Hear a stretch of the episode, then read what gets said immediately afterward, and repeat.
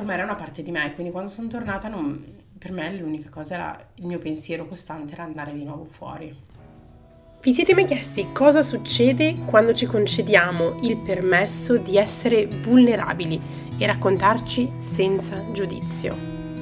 Io sono Erika Isotta e questo è Embracing Life. Buongiorno a tutti e benvenuti a un nuovo episodio di Embracing Life. Io sono Erika Isotta e oggi siamo qui per parlare di vivere all'estero. Questo è un episodio che è stato richiestissimo um, ogni volta che metto un box domande su Instagram esce sempre questa cosa, vivere all'estero, pro e contro di Amsterdam, Dublino, papà. E um, anzi, come dicono gli inglesi, yada yada che mi piace molto invece di bla bla bla. Um, e è un argomento complesso per me perché c'è tantissimo da unpack. Io ormai vivo all'estero da, um, dal 2016, più prima del 2016 ho fatto dei periodi di 3-4 mesi ogni anno eh, vivendo all'estero da quando avevo 18 anni. Eh, quindi dai 18 ai 23 per 5 anni ho fatto quasi tutte le estati, in realtà tutte le estati via eh, tra i 3 e i 6 mesi ogni anno via e poi ehm, nel 2020, 2016, a 23 anni, mi sono spostata, um, mi sono spostata fuori, quindi ufficialmente ormai sono 7 anni appunto, però e ho vissuto in tanti paesi diversi, quindi ho vissuto a Berlino, um, ho vissuto per quasi un anno, poi ho vissuto a Dublino per due anni e mezzo, ho vissuto in Francia per due anni e adesso è più di un anno e mezzo che sono ad Amsterdam, quindi questi sono i posti in cui sicuramente ho passato più tempo. Eh, hashtag di nuovo, chi mi conosce lo sa, ho passato anche tanto tempo a Barcellona perché parte della mia famiglia lì. Um, più ho fatto delle esperienze di appunto lavorare all'estero durante l'estate come ragazza alla pari, insegnando inglese um, in Irlanda, in Spagna, in Portogallo, in Olanda, quindi in Olanda ero già stata, Um, e oltre a questo um, mi considero una persona che ha avuto il privilegio di, eh, il lusso di poter viaggiare tantissimo, quindi negli ultimi anni sono stata in tantissimi paesi, um, nei, negli ultimi sì esatto, negli ultimi dieci anni ho potuto viaggiare eh, e ho visto tantissimi posti in Europa ma anche fuori, tante volte negli Stati Uniti per periodi di tempo abbastanza lunghi, quindi insomma il tema estero mi è congeniale. Um, c'è tutto anche un discorso di identità poi legato al quanto io mi sento italiana o meno, però questo magari è un discorso per um, un altro episodio. E quindi ieri quello che ho fatto è detto va bene, vivere all'estero, è arrivata di nuovo questa risposta nel box domande, però che cosa volete sapere sul vivere all'estero? Quindi mi sono arrivate poi delle domande um, e magari partiamo uh, da lì. Um, io sono una persona che da tanto vive all'estero, quindi c'è tutta quella parte del come scegliere se è il momento giusto di andare o non andare. Eh, io è una scelta che ho fatto talmente tanto tempo fa e con una sorta di leggerezza um, che poi, eh, non lo so, non è più stato un tema, quindi per me il fatto di... Io purtroppo, e questo lo dico veramente, cioè con la massima trasparenza ed onestà, eh, non ho questo... Um, non ho mai vissuto questa battaglia del vado non vado, eh, devo lasciare i miei amici e le mie cose a casa, perché sono partita così tanto tempo fa che questa scelta poi è successa e le conseguenze sono state già, um, sono, ci sono già state, insomma, cioè, è tutto già successo. Quindi per esempio eh, il fatto del eh, come prendere la decisione, magari vi racconto un pochino del come è iniziata per me perché alcuni dicono ah magari sei una persona la cui appunto la tua famiglia passa tanto tempo all'estero eccetera. Io in realtà sono cresciuta nella maniera più normale di tutte. Sono nata a Milano poi eh, dopo la separazione dei miei genitori mi sono trasferita in provincia sempre di Milano dove ho fatto le medie e eh, le superiori. Um, liceo Quasimodo stiamo guardando te. Um, e sono stato, è stato un periodo bellissimo della mia vita. Io non so sono forse una delle poche persone che ha dei bellissimi ricordi del liceo, um, ero molto coinvolta, non lo so, ho, ho, veramente dei bellissimi ricordi del liceo, nonostante, vabbè, ci sono ovviamente quei momenti in cui appunto si piange per il fidanzato, si andava a scuola in tuta senza trucco e via. Um, però per il resto ho avuto veramente um, dei bellissimi anni durante il liceo, con eh, delle amiche veramente speciali. E eh, siccome facevo un liceo linguistico, ehm, anche nei, appunto, nei early, early, early Y2K o late forse, perché comunque era tipo 2007, 2008, 2009, era normale per le persone o comunque si cominciava a parlare di fare l'anno all'estero, um, che è una cosa su cui io poi non mi sono informata e tutto perché avevo un fidanzato, appunto il fidanzato per cui piangevo, eh, ed è una cosa che poi ho mollato un po' lì. Eh, quando il quarto anno delle mie compagne di classe sono effettivamente partite, eh, e mi sembra due o tre persone della mia classe erano partite su una classe forse di 20-25 persone, ehm, io lì mi sono detta, caspita, loro sono tornate, parlavano inglese super bene. Io ho sempre avuto questa fissa dell'inglese da quando ero alle medie, anche per questo sono andata a fare il linguistico.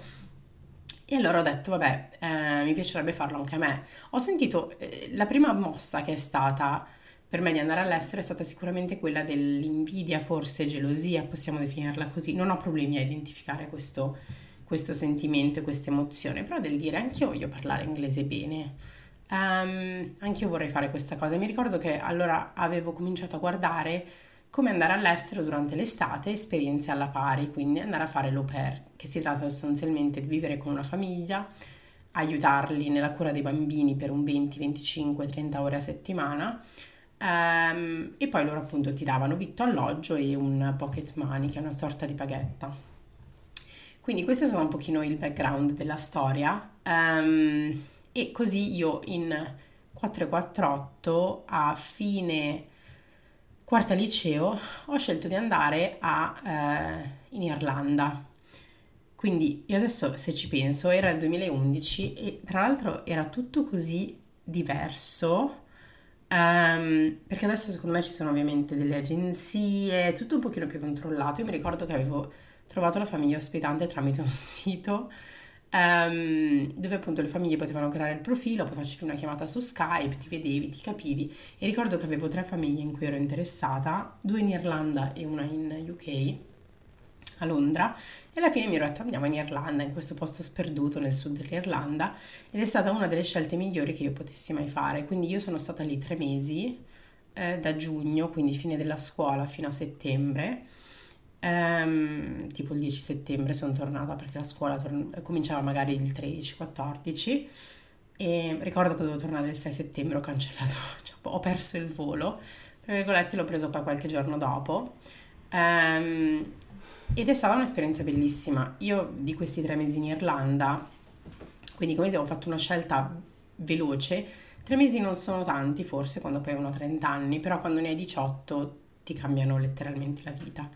Quindi c'è stata sicuramente una parte di eh, me in quel momento che ha preso una scelta che era molto più grande e che ha avuto dei, delle ripercussioni per tutto ciò che è venuto dopo. Um, quindi sono andata questi tre mesi in Irlanda, in provincia di Cork, nel, nel sud, è stata un'estate bellissima. Ho conosciuto anche altre ragazze alla pari, eh, tutti i weekend dovevamo viaggiare da qualche parte, eccetera, quindi ho visitato tantissimo del paese eh, io ho vissuto un'esperienza bellissima perché ero da sola. Ero da sola, ero lontano da tutto quello che conoscevo, eh, parlavo una lingua diversa tutto il tempo eh, e mi sono trovata a dovermi come ricostruire da capo quasi. Il processo mi è piaciuto, le persone che ho incontrato, eh, le cose che ho fatto, è stato tutto così forte e quelle emozioni che ho provato a 18 anni adesso non so se si potranno ripetere per intensità, quindi io quando ho fatto questa scelta è stato appunto, volevo parlare inglese meglio degli altri, è nata così ed è stata poi una, una scelta che banalmente è diventata una scelta di vita. E, e, quindi appunto ecco in Irlanda ho avuto questa bellissima esperienza, sono tornata per finire il quinto anno e mi sentivo come se non facessi più parte di niente. E quindi c'è stato poi tutto, magari ne parleremo in un altro episodio perché so che questo vivere all'estero, questa è solo la prima parte perché ci sarà sicuramente molto di più da dire. E quindi nel senso prendere la scelta di partire è stato, um, è stato facile per me, quindi non ho avuto tutta questa... E tante persone poi negli anni mi sono trovate, mi sono avvicinate a dire ah ma tu come fai? Perché poi io sono diventata la persona che passava tanto tempo all'estero, che viaggiava tanto, che era sempre fuori e eh, tante persone mi contattavano magari su Facebook ai tempi, adesso su Instagram a dire che consigli hai, come faccio a scegliere di partire, non so come fare. Io questa scelta l'ho presa molto alla leggera, eh, però poi quando è successo io da lì, ehm, a volte nei, nei blog di viaggi si parla di travel bug, quindi di questa sorta di insetto che ti si attacca e non riesci a um, staccartene e, e, mi sono trovata quindi poi a uh, effettivamente riflettere sul fatto che ormai era una parte di me, quindi quando sono tornata non, per me l'unica cosa era, il mio pensiero costante era andare di nuovo fuori. Infatti la scelta di fare l'università in Italia è una delle scelte che ehm, ho rimpianto di più onestamente, perché ai, ai, tempi non c'era tutta l'informazione che c'è adesso, eh, ma ci sono tantissime opzioni in paesi appunto in Germania, in Olanda, ma anche in Francia, eh, paesi scandinavi, dove tra l'altro non si paga nemmeno per dire la, um, le, le, la tuition dell'università, ma anzi sono loro che ti pagano eh, per fare l'università e per fare dei lavoretti a fianco. Quindi non lo so, c'è tutto un sistema di cose che non conoscevo, che se avessi saputo avrei sicuramente preso una scelta diversa. Um, non penso sia così importante quello che studi, a meno che ovviamente non vai a fare medicina, ingegneria, psicologia, insomma, eh, delle materie scientifiche o di hard skills, però tutto il resto che è umanistico, secondo me, a quel punto poteva essere, diciamo, portato avanti in maniera diversa. Um, e quindi niente, questa è un pochino la prima parte. Um, avrei fatto delle scelte diverse. Quindi in realtà se qualcuno che mi ascolta ha fatto per esempio l'università all'estero, la triennale, e vuole venire a parlarne sul podcast, volentieri. Continueremo questa serie di Vivere all'estero che sarà sicuramente abbastanza lunga, penso che ci sono episodi infiniti da fare. Um, quindi niente, io poi mi sono sempre trovata a vivere all'estero, con molta facilità ho cambiato paese eh, ho vissuto sempre in Europa per periodi lunghi, quindi ehm, non ho quell'esperienza di vivere fuori dall'Europa.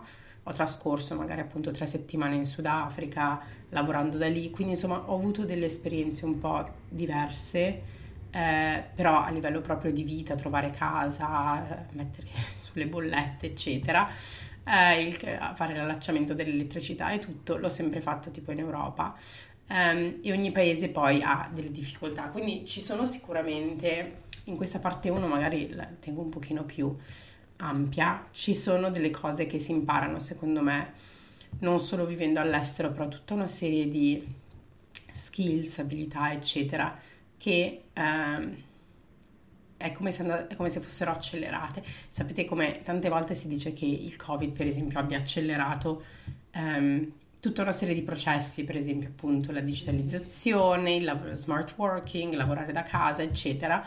Um, è un po' lo stesso quando si vive all'estero. Quando si vive all'estero, sia che tu vada per tre mesi, sei mesi per un Erasmus o magari proprio per un nuovo lavoro a vivere per un paio d'anni, um, quello che succede è che devi ricostruirti da capo, trovare casa, farti dei nuovi amici e tutto va un pochino più veloce e una delle grandi differenze che ho visto con il semplicemente stare dove si è a casa o anche cambiare città in Italia non è la stessa cosa perché c'è un livello di complessità minore sicuramente ehm, e che si ha la possibilità di scegliere molto di più. Quindi eh, da un lato ci si adatta molto più facilmente perché bisogna adattarsi a un sistema che è completamente diverso, tante volte con una lingua diversa, ehm, cioè vi raccomando sicuramente finire in ospedale, per esempio in Thailandia o in Giappone dove nessuno parla inglese, um, perché non è una bella esperienza. Personalmente, o anche andare per esempio in Polonia a comprare delle medicine in farmacia senza sapere come spiegarlo. Um, quindi c'è la barriera linguistica, ci sono delle barriere culturali sicuramente, in Europa occidentale magari un pochino meno adesso, eh, grazie alla globalizzazione, social media e tutto, però ci sono sicuramente delle barriere. C'è tantissimo, tantissimo um, learning, quindi tantissimo apprendimento. Secondo me questa è la parte più bella. Um, io per esempio prima di vivere in Olanda avevo già appunto passato un periodo di tre mesi nel 2015, um, ehm, una delle mie migliori amiche olandesi, ho trascorso comunque del tempo esposta alla cultura in maniera indiretta, sicuramente anche diretta, ma quando mi sono trasferita ci sono tante cose nuove che ho scoperto ehm, e un approccio alla vita che è completamente diverso. Quindi ogni volta che noi ci esponiamo in questi viaggi, in queste esperienze all'estero, a um, un nuovo approccio alla vita, a una nuova predisposizione, diventiamo più malleabili, diventiamo più flessibili, mettiamo più in discussione tutto ciò che conosciamo e non siamo più così rigidi.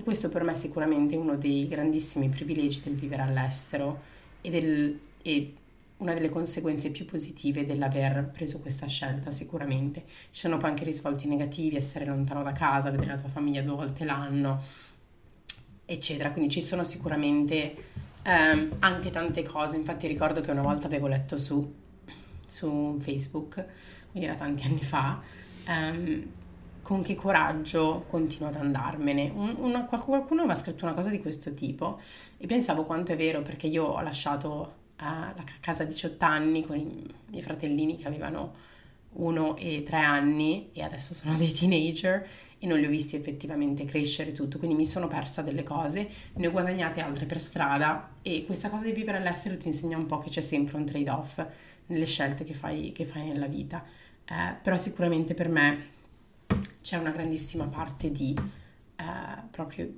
di, di sentirsi arricchiti di tutto quello che viene dato, Um, quindi io ogni volta che qualcuno mi chiede dico sempre no, ma vai, parti, fai questa esperienza, anche perché qual è la cosa che peggiore che può succedere? Che non ti trovi bene? Cambi, torni indietro, cioè nessuna scelta è permanente. Um, e ricordo che ho questa persona che fa parte della mia famiglia, tra l'altro, con cui ho avuto tante volte delle discussioni perché questa persona vedeva la mia vita e diceva oh, anch'io vorrei poter viaggiare, anch'io vorrei fare questo, anch'io vorrei, però non parlo bene inglese, non ho soldi, non ho di qua e non ho di là. Um, e ogni volta trovava delle scuse. E quindi alla fine, e di nuovo, io non dico che tutti debbano andare all'estero, che tutti debbano partire, uno deve fare le scelte che vanno bene per se stesso, però è triste, nella mia opinione, vedere una persona che dice voglio farlo, vorrei farlo, ma e faccio sempre tante, trovo sempre delle scuse. E una delle cose, e secondo me questo è tantissimo, eh, il vivere all'estero influenza il tuo mindset perché parti da un trovare scuse a un ah, si può fare, è stato fatto prima, lo posso fare di nuovo. Cioè, per me, per esempio, il fatto di trovare casa, io quando ho vissuto a Berlino eh, ho cambiato i primi quattro mesi, ho cambiato cinque case stavo nelle case due settimane, stavo, cioè mi sono trovata veramente tipo ho vissuto a casa di amici, eccetera. Eh, perché il mercato delle case a Berlino era molto particolare quando ero lì nel 2016, adesso non saprei. Eh, e comunque stavo facendo uno stage dove guadagnavo 300-400 euro al mese. E, ehm, quindi cercavo una stanza, la cercavo cheap, economica, però volevo che fosse vicino, insomma, dove tutte le cose erano per uscire, non volevo passare giornate sui mezzi pubblici, perché Berlino è enorme come città. E comunque adesso quando guardo indietro mi dico, vabbè, casa la si trova sempre, anche quando si va in un posto dove non si parla la lingua, dove magari è difficile, devi scoprire quali sono i siti, quali sono le cose, i gruppi di Facebook, eccetera, casa la si trova sempre. E questo uh, approccio, questo mindset, questo atteggiamento, alla fine ti fa pensare che ce la puoi sempre fare. Per esempio, se adesso mi dicessero, bah, eh, mese prossimo ti trasferisci a Singapore, direi, boh, ok, si può fare. O anche, non so, in qualsiasi posto, a Buenos Aires. Perché alla fine mi dico, ce l'ho sempre fatta prima perché non dovrei farcela adesso. Eh, e L'Italia secondo me è un po' divisa tra questo perché appunto questa, non voglio chiamarla fuga di cervelli, non però queste persone che se ne sono andate eh, e tornare è sempre difficile, magari faremo un episodio sul tornare perché ci sono persone che tornano e anche lì è un trade-off, devi scegliere eh, di per esempio rinunciare a delle cose come eh, un lavoro pagato meglio, sicuramente questo è uno dei, degli incentivi più grandi andare all'estero. Um, per esempio per me in Olanda è un paese che funziona, dove tutto veramente funziona, dove non ci sono problemi di burocrazia e via dicendo, eh, ma poi hai anche il, ovviamente, accettare tutta una serie di cose anche a livello culturale. È facile essere in Italia, per me è bello tornare ogni volta. Eh, penso che avrei un reverse cultural shock, quindi un cultural shock al contrario, se tornassi a vivere lì dopo dieci anni, dopo non so quanto tempo è che non passo appunto un anno vivendo in Italia di più, anzi sono 12 anni. Quindi non lo so, c'è tutto un discorso complicato, però appunto questa persona della mia famiglia si è sempre lamentata. Io ogni volta, cioè due o tre volte che ho provato ad aiutarla, dandole dei colloqui, mettendola in contatto con delle persone e poi non è mai partita. E ci sono tantissime storie così. E io, perché questo diciamo che è un po' il primo capitolo sul partire, um, non ho mai trovato, cioè non era mia responsabilità obbligarla a partire. Alla fine è una scelta che viene da dentro. A tutte le persone a cui chiedi, eh, perché anche chi ha avuto esperienze negative, comunque io direi, cioè rule of thumb, la maggior parte delle persone ha imparato qualcosa e la vede sempre come un guadagnare piuttosto che perdere. Quindi c'è sicuramente questo punto. Um, e poi c'è la, um, tutto il discorso del se non lo fai chi è che ci perde davvero? Ed è la persona che doveva fare questa scelta.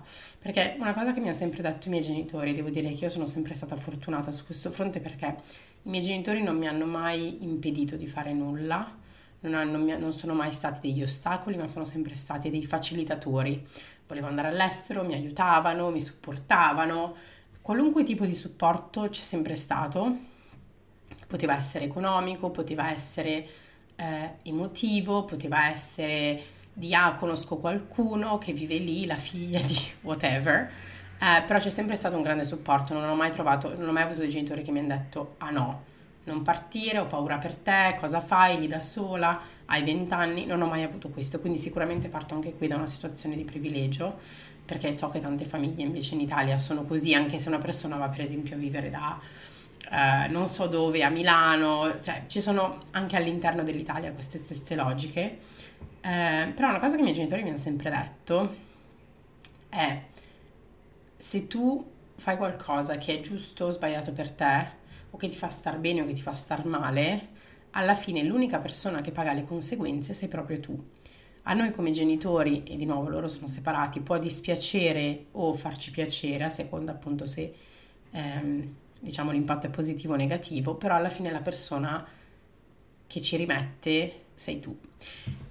E questa è una delle cose più importanti secondo me che io eh, abbiamo imparato dai miei genitori perché ehm, c'è, c'è un, un punto di responsabilità e su questo magari concludiamo l'episodio e la responsabilità è che alla fine se tu vuoi andare o non andare all'estero, se vuoi partire o non partire, se sei indeciso o indecisa, um, o magari se sei deciso o decisa, eh, dipende solo da te alla fine. E questa è una delle cose più importanti che ho imparato nel vivere all'estero, nel partire, ma nel restare soprattutto. È che if you want to make it happen, you can make it happen. Eh, si può partire senza soldi, si può partire senza una laurea, si può partire senza...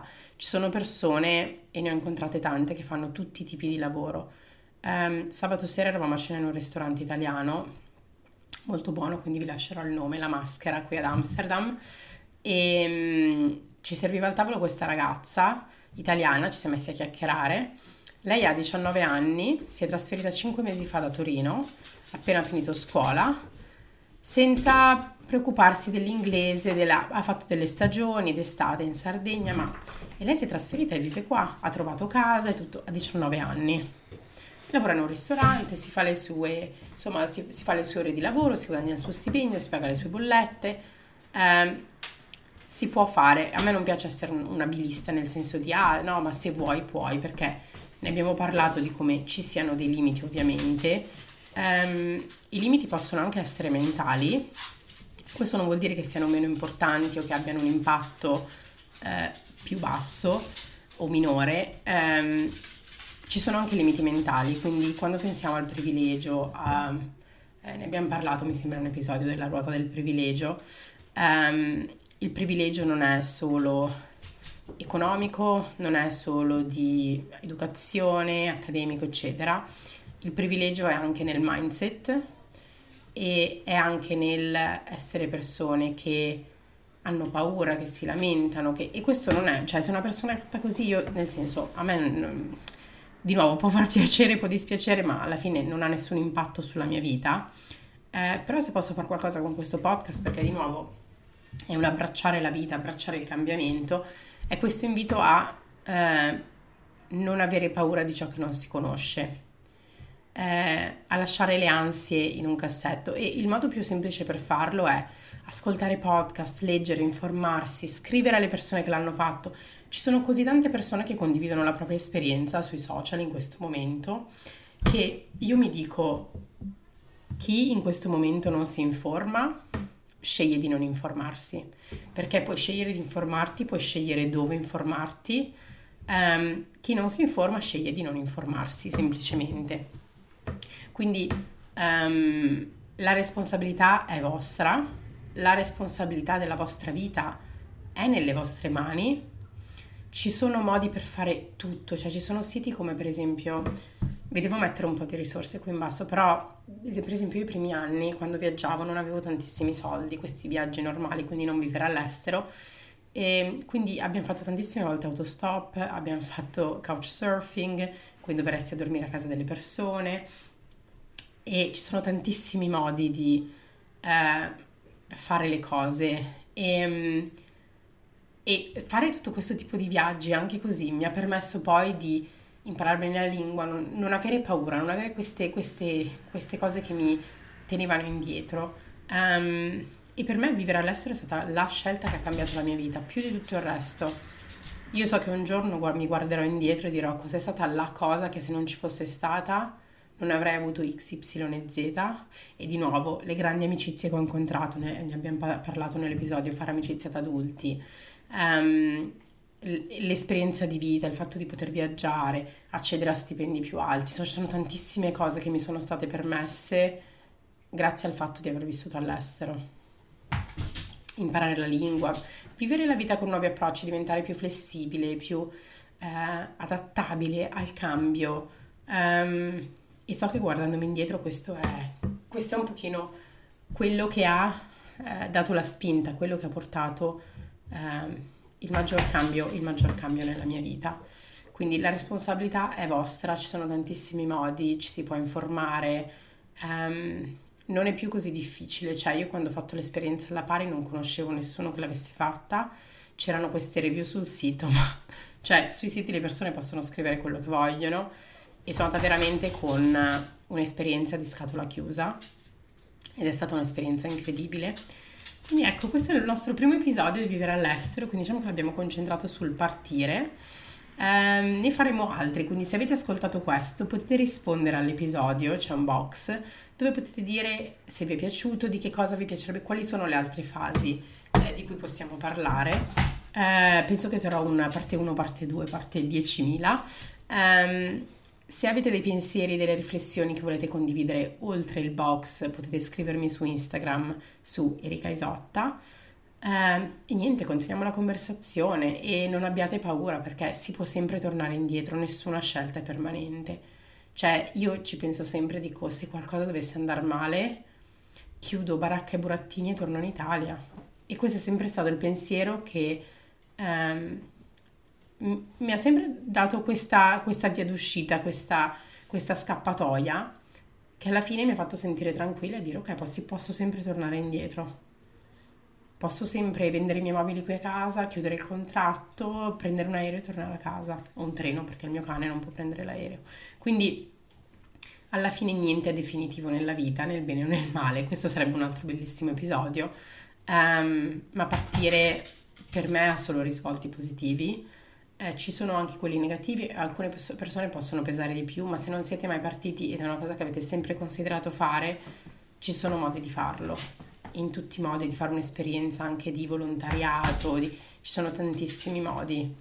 E uno dei siti appunto che vi volevo dire, adesso lo devo trovare, ah, si chiama workaway.com, work come lavoro e away come via, e quello che permette di fare è per esempio di fare progetti di volontariato in cui andate, le persone vi danno vitto e alloggio e voi li aiutate su dei progetti che hanno, che possono essere per esempio a volte di lavorare in un ostello in Costa Rica, eh, di fare la receptionist lì eh, o il receptionist e loro vi danno ovviamente vitto alloggio. Quindi molto interessante. Quindi vi metterò un po' di risorse qui, magari poi in questo vivere all'estero esploreremo diverse, i diversi modi. Se avete delle domande scrivetemele su Instagram e continuiamo il discorso. Eh, grazie ancora per essere stati qui con noi e buona giornata. E così siamo giunti alla fine di questo episodio di Embracing Life.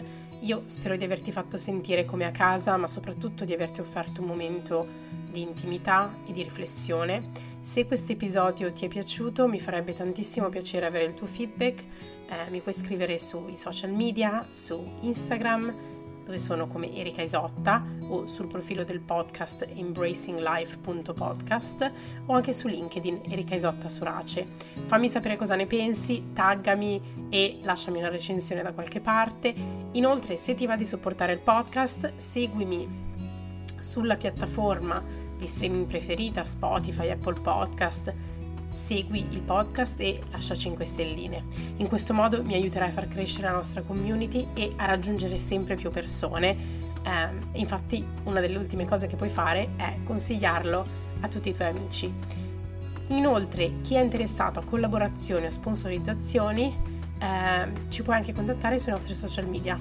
Quindi grazie ancora per averci ascoltato, ci vediamo al prossimo episodio di Embracing Life.